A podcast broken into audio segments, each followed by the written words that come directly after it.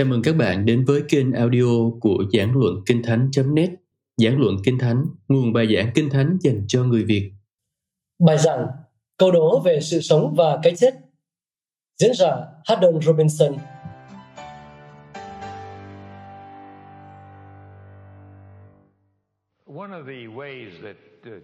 Một trong những cách để trẻ con trở nên vui vẻ là chơi đố vui. Ai mà chẳng từng cảm nhận niềm vui của một đứa trẻ 7 tuổi chạy đến với bạn và nói một người sẽ làm gì sau khi đuổi theo một chiếc xe buýt vào mùa hè? Và bạn nói à, chắc là ngồi xuống phải không? người đó nói không sai rồi người ấy cởi bớt quần áo. Và nếu như bạn không cười thì đứa bé sẽ nói ờ, bác không hiểu à? Bác cần cháu giải thích à? Vâng thật thú vị. Câu đố khiến trẻ con và người lớn ở trên cùng một sân chơi bình đẳng. thực tế là đôi khi người ta còn cảm thấy trẻ con còn vượt trên cả bạn nữa cơ. trẻ con biết điều gì đó mà bạn không biết. Tôi đoán đó là lý do mà những câu đố đã mê hoặc người ta trong nhiều thế kỷ và trong Thi Thiên 49 có một người đã bước ra từ các trang kinh thánh với một câu đố trong tay. Và ông ta kêu lên để chúng ta nghe cho rõ. Trên thực tế, ông ấy kêu gọi chúng ta lắng nghe trong câu 1. Ông ấy nói rằng những gì ông ấy nói áp dụng cho tất cả mọi người, cho cả người giàu và người nghèo, cả người khôn ngoan và người ngu dốt, cho cả các tín đồ và cho những người vô thần. Và ông ấy nói rằng chúng ta cần chú ý đến những gì ông ấy nói vì miệng ông ấy sẽ nói những lời khôn ngoan. Những điều phát ra từ lòng của ông ấy sẽ cho sự hiểu biết. Từ khôn ngoan trong tiếng Hebrew là hakma. Nó đề cập đến một kỹ năng. Từ hakma được sử dụng cho những người thợ dệt, dệt lên những bộ quần áo tinh xảo dành cho thầy tế lễ thần phẩm trong suất Ai Cập chương 28. Trong đó nói rằng họ có kỹ năng dệt những sợi vải nhỏ hay hắc mật. Từ này đã được sử dụng trong suất Ai Cập chương 35 cho Bethsalean và các cộng sự của ông là những người đã chế tạo đền tạm là chiếc lều khổng lồ di chuyển trong đồng vắng. Họ có tầm nhìn của một kiến trúc sư. Họ có kỹ năng của một thợ mộc. Họ có hắc mặt. Từ này được sử dụng cho một thủy thủ xuống biển trên những con tàu và buôn bán ở những vùng biển rộng. Hắc mà có nghĩa là kỹ năng dệt vải, kỹ năng xây dựng, kỹ năng lái tàu. Nó đại diện cho sự khôn ngoan, tức là kỹ năng, khả năng sống khéo léo. Nếu bạn có sự khôn ngoan, bạn có thể xoay sở trong cuộc đời một cách siêng năng, một cách tài tình. Nếu bạn có hắc ma, nếu bạn có sự khôn ngoan, bạn có kỹ năng để sống những năm tháng cuộc đời của mình. Người này không chỉ hứa rằng nếu chúng ta lắng nghe ông ta, chúng ta sẽ có được sự khôn ngoan hay kỹ năng để sống, mà chúng ta còn có sự hiểu biết. Từ hiểu biết có liên quan đến khả năng nhìn nhận sâu sắc. Bạn nhìn được sâu vào trong mọi thứ. Những người thiếu óc suy xét trong chúng ta chỉ nhìn thấy mọi thứ trên bề mặt. Họ không thể nhìn thấu những điều ẩn sau cái hiển nhiên. Người thiếu óc suy xét, nhìn mọi thứ đều như nhau, và họ không thể nhận ra những nguyên tắc và khuôn mẫu. Nhưng người này nói rằng nếu chúng ta lắng nghe những gì ông ấy nói, chúng ta sẽ có sự khôn ngoan và hiểu biết. Ông ấy sẽ cho chúng ta những điều này không phải trong một bài thuyết giảng trừu tượng nào đó, mà thay vào đó ông ấy nói ông ấy sẽ cho chúng ta điều đó dưới dạng một bài hát. ông ấy mang theo cả đàn hạt ông ấy tin rằng những người khác có thể viết luật của quốc gia nhưng ông ấy muốn viết nhạc cho dân tộc. Một bài hát có thể truyền tải lẽ thật cho tâm trí và cảm xúc của chúng ta. Và xét về bản chất của bài hát này, ông ấy nói rằng ông ấy muốn nó sẽ thành một câu tục ngữ. Trong câu 4, một câu tục ngữ là một lời tuyên bố ngắn, nhưng chứa đựng một sự thật lớn. Đó là một chiếc hộp nhỏ, chứa điều quý giá. Và ông ấy nói câu tục ngữ đặc biệt này sẽ ở dạng một câu đố. Với cái đàn hạt, tôi sẽ giải thích câu đố của tôi. Câu đố này xuất hiện hai lần trong Thi Thiên. Sau lời giới thiệu, câu đố này xuất hiện trong 8 câu đến câu 12. Nhưng loài người giàu được sang trọng chẳng còn mãi. Nó giống như thú vật phải hư mất. Và tám câu thơ sau, ở câu 20, ông lặp lại lần nữa. Người nào hưởng sự sang trọng mà không hiểu biết gì, giống như thú vật phải hư mất. Nếu chúng ta nói điều tương tự trong dạng một câu đố thời hiện đại, nó sẽ giống thế này. Một ông vua và một con sư tử có gì giống nhau? một thái hậu và một con chó mà bà ấy bế trong lòng có gì giống nhau? Một tay trùm mafia giống con chó pitbull ở điểm nào? Và một người nông dân có gì giống với một con bò. Ông ấy nói với chúng ta rằng câu đố này, mặc dù đến từ Đức Chúa Trời, nhưng lại ra từ một trải nghiệm rất khó khăn. Ông nói trong câu năm rằng ông ấy đang sống trong một thời kỳ gian ác và ông bị bao vây bởi những kẻ gian ác truyền lừa dối. Có lẽ họ đã lừa lọc ông ấy trong một thương vụ kinh doanh. Họ đã nói dối ông ấy. Ông ấy là một người sống trong một thời gian ác. Chúng ta cũng đang sống trong một thời kỳ gian ác. Và khi sống trong một thời kỳ gian ác, thì một người chính trực sẽ có bất lợi lớn. Trong một thời kỳ gian ác, thường bạn thấy rằng những người bất chính lại trả đạp những người muốn sống tốt. Có một cô gái trẻ đang học đại học. Cô ấy là một cơ đốc nhân cô ấy muốn trở thành người chính trực. Xung quanh cô là những sinh viên đã biến gian lận thành một môn nghệ thuật. Nếu mỗi sinh viên được đánh giá đúng với thành tích của mình, thì sẽ không có vấn đề gì nhiều. Nhưng các giáo sư lại chấm trắc nghiệm. Và vì vậy, nhờ gian lận, các sinh viên khác đạt điểm cao, còn cô ấy làm bài trung thực và cô ấy phải gánh chịu hậu quả. Trong một xã hội gian ác, có một doanh nhân muốn tôn vinh Chúa trên thương trường. Nhưng xung quanh anh ta là những người chỉ quan tâm đến lợi nhuận. Kết quả là họ sẽ lừa dối, họ sẽ gian lận, họ xuyên tạc về các sản phẩm của họ. Họ sẽ đưa ra những lời hứa không đúng sự thật. Ngay trong chính công ty của mình, anh ấy phát hiện ra rằng có những người đang cố gắng đứng đầu và họ không bận tâm nếu họ phải đạp anh ấy xuống để đạt được mục đích đó. Trong một xã hội gian ác, người chính trực, người công chính sẽ ở thế bất lợi. Và người này thấy rằng đó là một trải nghiệm rất đau đớn. Không chỉ đau đớn vì bị kẻ bất chính lừa gạt, mà đau đớn vì điều đó đã thực sự tấn công vào đức tin của anh ta. Ý tôi là anh ta đã đặt niềm tin vào Chúa và Chúa đã để cho những kẻ bất chính lợi dụng điều đó. Những kẻ gian ác này đã coi tiền là Chúa của mình, là thần của mình. Và tác giả nói, những người tin cậy vào sự giàu có, họ là những người tự hào về sự giàu có của mình. Câu đó vẫn chuẩn ngữ pháp tiếng Anh, chuẩn ngữ pháp tiếng Hebrew, nhưng lại sai ngữ pháp về thuộc linh. Cái câu để tiền là Chúa của mình ấy, bởi vì đối tượng của niềm tin không được là của cải. Đối tượng của niềm tin phải là Đức Chúa Trời. Đối tượng của niềm tự hào và vinh hạnh phải là đấng toàn năng, không phải là sự giàu có. Nhưng những người này tự hào về sự giàu có của họ bạn có bao giờ thắc mắc tại sao những người giàu có thường xây những ngôi nhà lớn không? Có nhiều phòng hơn họ thực sự cần. Bạn có bao giờ tự hỏi tại sao họ mua những chiếc xe có quá nhiều tính năng không cần thiết? Họ bao quanh mình với bao nhiêu đồ xa xỉ.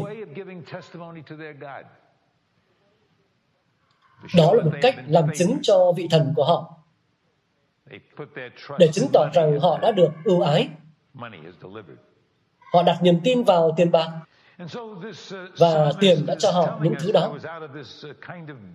Và do đó tác giả thi thiên này đang nói với chúng ta rằng chính từ loại kinh nghiệm cay đắng này mà ông đã nhận được sự khôn ngoan. Và ở giữa tất cả những điều đó, khi nhìn những người giàu có nhưng gian ác này, ông ước họ chết đi cho xong. Ông nói điều đó trong câu 7. Không ai có thể chuộc mạng sống cho người khác hoặc trả giá chuộc cho Đức Chúa Trời. Giá chuộc mạng sống rất đắt. Không khoản tiền nào đủ để người ta có thể sống mãi và không thấy sự suy tàn. Điều ông ấy đang nói là khi ông ấy nhìn vào những con người này với sự giàu có của họ, ông ấy biết rằng tiền của họ sẽ không thể cứu họ khỏi cái chết. Hình ảnh về việc chuộc mạng sống ở đây hay trả giá chuộc cho Đức Chúa Trời là một hình thức chuộc lỗi đã có từ thời cựu ước. Một trong những điều luật của luật pháp liên quan đến một con bò là con bò đã hút chết một người hàng xóm. Con bò đã giết chết người hàng xóm sẽ phải bị giết. Nhưng nếu điều đó đã xảy ra mà chủ của con bò nộp phạt, đồng thời mang con bò về nhà, nhưng lại tiếp tục cứ thả rông con bò ngoài đồng và bò lại hút chết một người hàng xóm khác, thì người chủ lần này đã phạm tội sát nhân. Người chủ bò sẽ phải trả giá bằng mạng sống của mình. Nhưng vẫn có một lối thoát. Trong sách Ai Cập ký chương 21 câu 30, người nông dân ấy có thể trả tiền chuộc. Và bằng cách đó, không phải chết. Tác giả Thi Thiên nói rằng luật đó sẽ không áp dụng trong trường hợp này. Rằng không ai có thể đưa ra một khoản tiền chuộc để chuộc bản thân khỏi cái chết. Rằng không ai có thể trả tiền để thoát khỏi hậu quả đó. Tiền không cứu được chúng ta. Đúng là tiền biết nói. Nhưng cuối cùng, khi bạn đối mặt với cái chết, thì tiền và tiếng nói của nó rơi vào đôi tai điếc. Học vấn của họ cũng sẽ không cứu họ khỏi cái chết. Câu 10, ông nói rằng vì tất cả mọi người đều có thể thấy rằng những người khôn ngoan chết và những kẻ khờ dại và ngu ngốc đều chết để lại tài sản của họ cho người khác. Những ngôi mộ sẽ mãi mãi là nhà của họ, là nơi ở của họ cho đến đời đời vô tận. Vâng, có học cũng không có nghĩa là an toàn. Một trong những lợi thế của việc trở nên giàu có là bạn có thể đến những ngôi trường tốt nhất, theo học những trường đại học danh giá nhất. Bạn có thể có được kiến thức và thậm chí là có thể có được một chút khôn ngoan khi theo đuổi kiến thức. Nhưng bằng tiến sĩ cũng không cứu bạn khỏi cái chết. Nếu bạn đến những trường đại học như Stanford, UCLA, nếu bạn vào nhà hội sinh viên, bạn sẽ thấy trong nhà của hội sinh viên có hình ảnh của các cựu hiệu trưởng trưởng. Rồi sẽ có những bức chân dung của các cựu giáo sư. Sẽ có chân dung của các thành viên hội đồng quản trị của nhà trường. Nhiều người trong số đó rất thông minh, có học thức, nhưng tất cả họ đều đã ghi tên học môn, sự chết nhập môn. Cái chết là môn học bắt buộc duy nhất trong cuộc đời. Và còn gì nữa? Lòng từ thiện của họ cũng không cứu họ khỏi cái chết. Đó là ý tưởng của ông ấy khi nói rằng, tư tưởng bề trong chúng nó nói rằng nhà mình sẽ còn mãi mãi, và chỗ mình ở vẫn có từ đời này qua đời kia. Chúng nó cũng lấy chính tên mình đặt cho đất ruộng mình. Một trong những lý do mà người giàu tặng những món quà lớn cho các trường đại học, cho các bệnh viện là để có những tòa nhà được đặt theo tên của họ.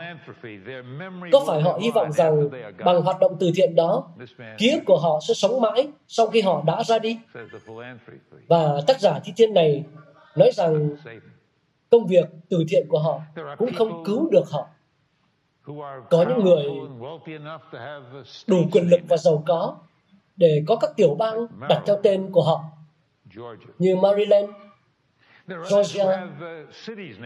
Có những người khác, có những thành phố được đặt tên của họ như Alexandria, Washington, Lincoln và một số người có đại lộ, đường phố đặt theo tên của họ. Một số người chỉ có những con hẻm thôi. Còn hầu hết chúng ta đều thỏa lòng với việc chọn một phiến đá nhỏ trên đỉnh mộ có ghi tên, ngày sinh và ngày chết của mình. Nhưng cho dù những tượng đài có lớn đến đâu, những người đã xây dựng chúng đều cũng đã qua đi.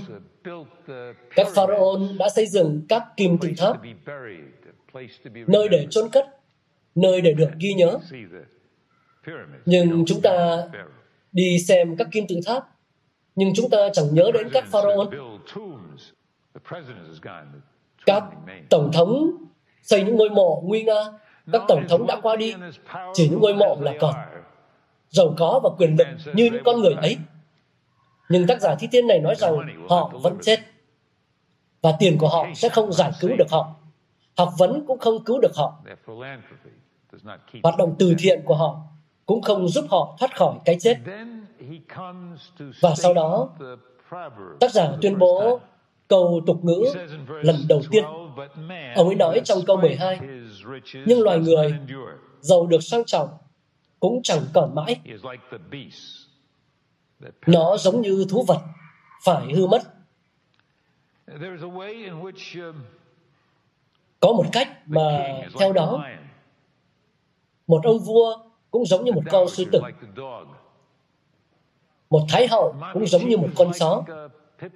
Một tay trùm mafia cũng giống như con chó pitbull. Một người nông dân cũng giống như gia súc. Và đó là những người đàn ông và những người đàn bà và những con thú tất cả đều chết, đều không còn mãi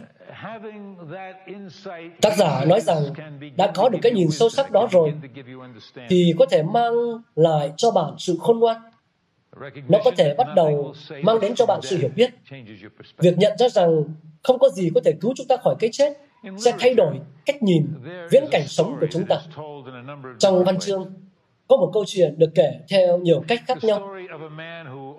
Câu chuyện ấy kể về một người đàn ông mở một tờ báo và phát hiện ra rằng ngày trên tờ báo là trước 6 tháng so với ngày anh ta đang sống.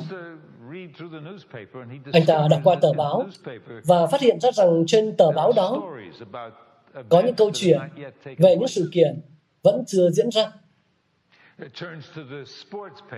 Trong trang thể thao có viết về nhiều trận đấu chưa được diễn ra. Và khi lật sang trang tài chính, anh ta thấy có báo cáo về sự tăng giảm của các loại cổ phiếu và trái phiếu khác nhau. Anh ta chợt nhận ra rằng điều này có thể khiến anh ta trở nên giàu có nếu đặt cược lớn vào một đội yếu hơn mà anh ta biết rằng sẽ thắng. Việc đó sẽ khiến anh ta giàu có. Hoặc đầu tư vào cổ phiếu hiện đang thấp, nhưng anh ấy biết rằng sẽ tăng giá. Thì anh ta sẽ tăng tiền của mình. Anh ta rất phấn khởi. Nhưng rồi anh ta lật trang kế tiếp và đó là trang cáo phó và anh ta nhìn thấy hình ảnh của chính mình và câu chuyện kết thúc mọi thứ đều thay đổi. Khi anh ta biết tin về cái chết của chính mình, biết tin về cái chết của chính mình đã thay đổi quan điểm của anh ta về sự giàu có. Các tu sĩ dòng Trappist trong dòng tu của họ, trong tu viện, họ có thói quen đào một ngôi mộ. Và mỗi ngày các thầy tu đều đi ra ngoài và đứng nhìn vào ngôi mộ ấy. Khi một trong số họ chết, người ấy sẽ được chôn cất vào ngôi mộ ấy, rồi một ngôi mộ mới sẽ được đào lên. Họ làm điều đó để có một cái nhìn đúng đắn. Và cách họ làm có vẻ không lành mạnh đối với chúng ta, nhưng nó lành mạnh hơn nhiều so với cách chúng ta đối phó với cái chết trong nền văn hóa hiện đại. Trong văn hóa hiện đại, chúng ta tránh cái chết. Chúng ta ngụy trang cái chết. Chúng ta dùng ngôn từ tế nhị để nói về nó. Đến Nghĩa Trang và thấy miếng đất màu nâu đã được bao phủ bởi tán lá màu xanh. Nhưng việc thừa nhận rằng chúng ta sẽ chết sẽ cho chúng ta một góc nhìn khác. Một ông vua giống sư tử ở chỗ nào? Một thái hậu giống con chó cưng của bà ấy ra sao? Một thủ lĩnh mafia giống chó pitbull như thế nào? Một nông dân giống con bò ra sao? Câu trả lời là cả hai, cả người và động vật đều chết. Vâng, điều đó cho một viễn cảnh, cho một cái nhìn, nhưng không mang lại nhiều an ủi lắm. Ý tôi là, nếu tất cả chúng ta đều chết, thì kẻ bất chính sẽ chết, nhưng người công chính cũng vậy. Kẻ ác chết, nhưng người tốt cũng thế. Người vô thần chết, nhưng người tin Chúa cũng vậy. Nhưng tác giả lặp lại câu tục ngữ một lần nữa ở cuối thi thiên này, câu 20. Người nào hưởng sự sang trọng mà không hiểu biết gì, giống như thú vật phải hư mất. Trong bản văn Hebrew, câu 12 và câu 20 giống hệt nhau, ngoại trừ một từ. Từ được dịch là còn mãi trong câu 12 và từ được dịch là sự hiểu biết trong câu 20 hầu như là cùng một từ ngoại trừ một chữ cái. Thay đổi một chữ cái, bạn thay đổi từ. Thay đổi từ, bạn thay đổi ý nghĩa. Một người giàu sang mà không hiểu biết giống như những con thú bị diệt vong. Tất cả chúng ta giống như những con thú, ở chỗ tất cả chúng ta đều sẽ chết. Vua và Thái hậu, chủ mafia, tù trưởng và nông dân, sư tử và chó, chó pitbull hay bò. Không ai trong chúng ta còn mãi. Theo nghĩa đó, chúng ta cũng giống như những con thú, nhưng chúng ta có thể giống như những con thú theo một cách khác nữa cơ. Chúng ta có thể giống như những con thú nếu chúng ta đến với cái chết mà không có sự hiểu biết. Sự hiểu biết mà tác giả nghĩ đến là gì? Sự hiểu biết mà ông ấy đang ngụ ý đó là khi cuộc sống qua đi, nó vẫn chưa kết thúc. Khi một hoạt cảnh chấm dứt, vở kịch vẫn tiếp tục. Cái đó tác động hai chiều. Nó tác động đối với kẻ ác. Tác giả nói trong câu 13 rằng số phận của những người chỉ tin vào bản thân và của những người theo họ, những người tán thành những câu nói của họ là giống như những con chiên họ được định sẵn cho ngôi mộ và cái chết sẽ cho họ ăn. Hình ảnh thật thú vị. Thì Thiên 23 nói rằng Đức Chúa là đấng chăn giữ tôi. Còn trong đoạn này nói cái chết giống như người chăn. Một người chăn dẫn đàn chiên đến lò mộ và sau khi đàn chiên bị giết, anh ta ăn thịt. Và sau khi ăn thịt chiên rồi, Tất cả những gì còn lại chỉ là bộ xương.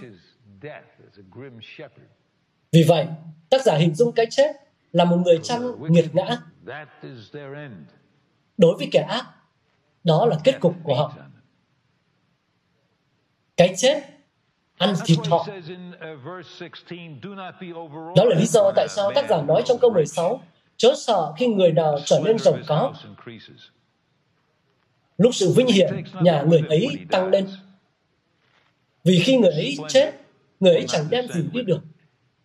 Sự vinh hiển người cũng không theo người xuống mồ mả đâu. Khi người ta chết, họ chết trần truồng. Họ không mang theo tủ quần áo của họ được. Họ không mang theo danh mục đầu tư của họ được. Họ không mang theo tài khoản ngân hàng của họ được. Họ không mang theo sự lộng lẫy của họ được và khi một người giàu có qua đời, trong khi chúng ta ngưỡng mộ anh ta khi anh ta sống, chúng ta không ganh tị với anh ta khi anh ta chết. Khi còn sống, anh ta tự coi mình là người may mắn và mọi người ca ngợi bạn khi bạn thịnh vượng. Nhưng rồi anh ta phải nhập cuộc với tổ tiên mình. Nhiều năm về trước, H.L. Hunt là người giàu thứ ba trên thế giới, đã chết. Tang lễ của ông ta diễn ra tại nhà thờ First Baptist ở Dallas. Chắc có khoảng 2.000 người tham dự. Điều thú vị đối với tôi là không có ai trong số những người tham dự ấy lại muốn trở thành khách danh dự trong đám tang đó. Những người đã ganh tị với H.L. Hunt khi còn sống, không còn ganh tị với ông ta trong cái chết. Ông ấy đã ra đi. Như tác giả thi thiên này nói, ông ấy sẽ không nhìn thấy ánh sáng của sự sống. Có một hình ảnh đằng sau đó. Những người trong nền văn hóa cổ đại và nhiều người trong những nền văn hóa hiện đại xây dựng những ngôi mộ lớn. Và khi có người chết, họ khiêng xác đến, mở cửa mộ ra, đặt xác lên một gờ đá, rồi đóng cửa mộ lại.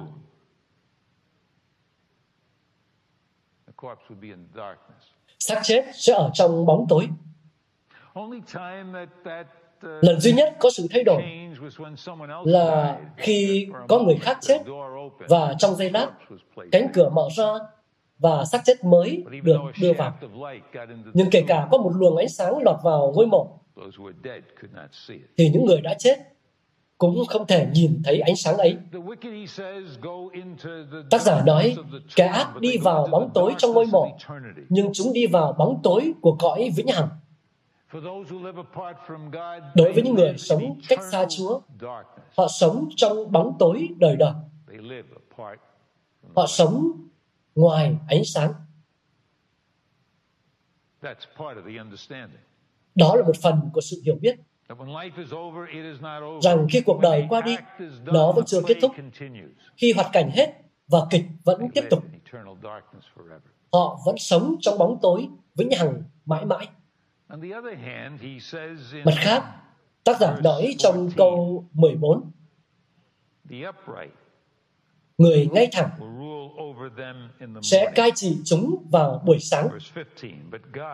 Câu 15, nhưng Đức Chúa Trời sẽ chuộc linh hồn tôi khỏi quyền âm phủ và Ngài chắc chắn sẽ tiếp rước tôi.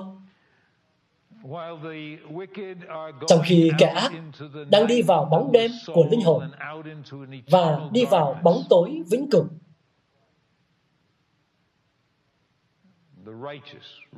người công chính cai trị họ vào buổi sáng. Bất cứ khi nào bạn đọc lời tường thuật trong Kinh Thánh với Đức Chúa Trời thì luôn luôn là buổi tối và buổi sáng tạo nên một ngày. Từ đêm mà ra ngày, ánh sáng ra khỏi bóng tối. Và đối với những người công chính cũng như vậy. Phía trước họ sẽ có niềm vui. Và tác giả nói, Đức Chúa Trời sẽ chuộc mạng tôi khỏi nấm mồ. Ngài chắc chắn sẽ đưa tôi đến với Ngài. Trở lại câu 8, tác giả nói rằng một người không thể chuộc khỏi sự chết bằng bất cứ giá nào. Không có số tiền nào có thể ngăn chặn cái chết xảy ra. Nhưng ở đây tác giả nói, đối với người công chính, Đức Chúa Trời có thể trả giá chuộc. Đối với người công chính, Đức Chúa Trời có thể trả giá. Và Đức Chúa Trời có thể giải cứu người công chính khỏi sự chết và để đi vào sự sống đời đời. Khi bạn đặt niềm tin vào Chúa Cứu Thế Giêsu, bạn đang đặt niềm tin của mình vào Đức Chúa Trời của sự phục sinh. Khi Phaolô viết thư cho người Roma, ông nói, nếu miệng bạn xưng nhận rằng Chúa Giêsu là Chúa và tin trong lòng rằng Đức Chúa Trời đã khiến Ngài từ kẻ chết sống lại, bạn sẽ được cứu. Điều ý nghĩa về việc tin rằng Chúa Giêsu sống lại từ cõi chết là tin rằng hơn 1.900 năm trước, Chúa Giêsu đã ra khỏi mộ và là người chiến thắng, chiến thắng trước cái chết và bóng tối và tin rằng những lời hứa rằng những gì đã xảy ra với Ngài sẽ xảy ra với chúng ta. Có niềm tin vào Chúa phục sinh là tin rằng khi chúng ta chết, ánh sáng ra khỏi bóng tối, chúng ta bước vào buổi sáng, là nhận biết rằng Đức Chúa Trời có thể trả giá chuộc và Ngài sẽ đưa chúng ta về nhà để được ở bên chính Ngài. Và sự hiểu biết đó sẽ thay đổi tất cả mọi thứ.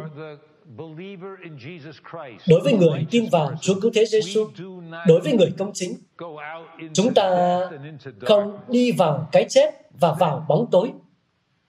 Thay vào đó, chúng ta về nhà với Đức Chúa Trời. Một ông vua và một con sư tử giống nhau như thế nào?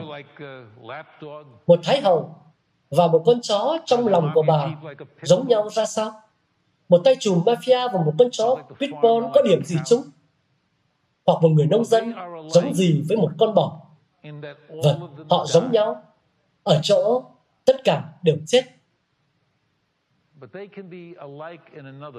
Nhưng họ có thể giống nhau theo một cách khác nữa. Ấy là nếu một nhà vua và một vị thái hậu, một tay trùm mafia và một người nông dân chết mà không có sự hiểu biết rằng khi cuộc sống qua đi, nó chưa kết thúc, thì họ sẽ chết như những con thú ngoài đồng. Bạn đi đến bang Iowa và Nebraska, bạn thường thấy gia súc đứng trên cánh đồng. Những con gia súc béo mập, thỏa mãn. Bất cứ khi nào chúng đói, người nông dân đi ra và mang thêm thức ăn cho chúng. Dường như với tôi, chúng chẳng có chút căng thẳng nào. Có lẽ đôi khi bạn ganh tị với những con bò đó. Kiểu có khi lại hay nếu được sống như mấy con thú đó. Nhưng bạn biết, những con bò ấy đang được vỗ béo để cho vào lò mổ. Và khi biết điều ấy rồi, bạn không còn ganh tị với chúng nữa, bởi vì bạn biết số phận của chúng. Người nông dân và con bò đều chết. Cả hai đều có điểm chung đó. Nhưng nếu một người nông dân chết mà không hiểu biết gì hơn so với một con bò, thì ông ta cũng chẳng tốt gì hơn gia súc trên cánh đồng. Đó là câu trả lời cho câu đố của tác giả thi thiên này. Một sự thay đổi trong cách nhìn. để biết rằng sau cái chết còn có sự sống, sau đêm là ngày. Và điều đó sẽ thay đổi cách nhìn của bạn, mang cho bạn sự khôn ngoan, sự hiểu biết. John Wesley khi đã nhiều tuổi có lần đã đến thăm một quý ông người Anh.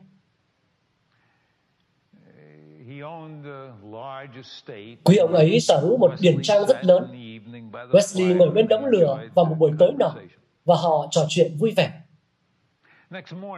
Buổi sáng ngày hôm sau, hai người đàn ông, Wesley và người chủ nhà, đi dạo qua những khu vườn sang trọng. Người chủ nhà nói, Wesley, ông biết đấy, đáng lẽ ông cũng có thể có tất cả những thứ này mà. Wesley trả lời, vâng, có lẽ vậy. Nhưng mà còn một thế giới khác nữa cơ. Đó là sự khôn ngoan. Đó là sự hiểu biết sâu sắc.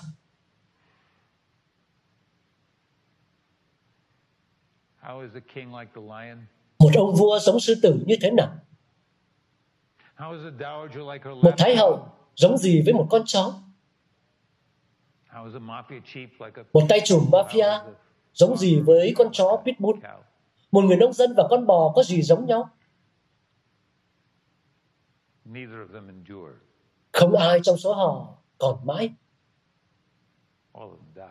Tất cả đều sẽ chết. Nhưng một ông vua giống sư tử, một thái hậu giống một con chó,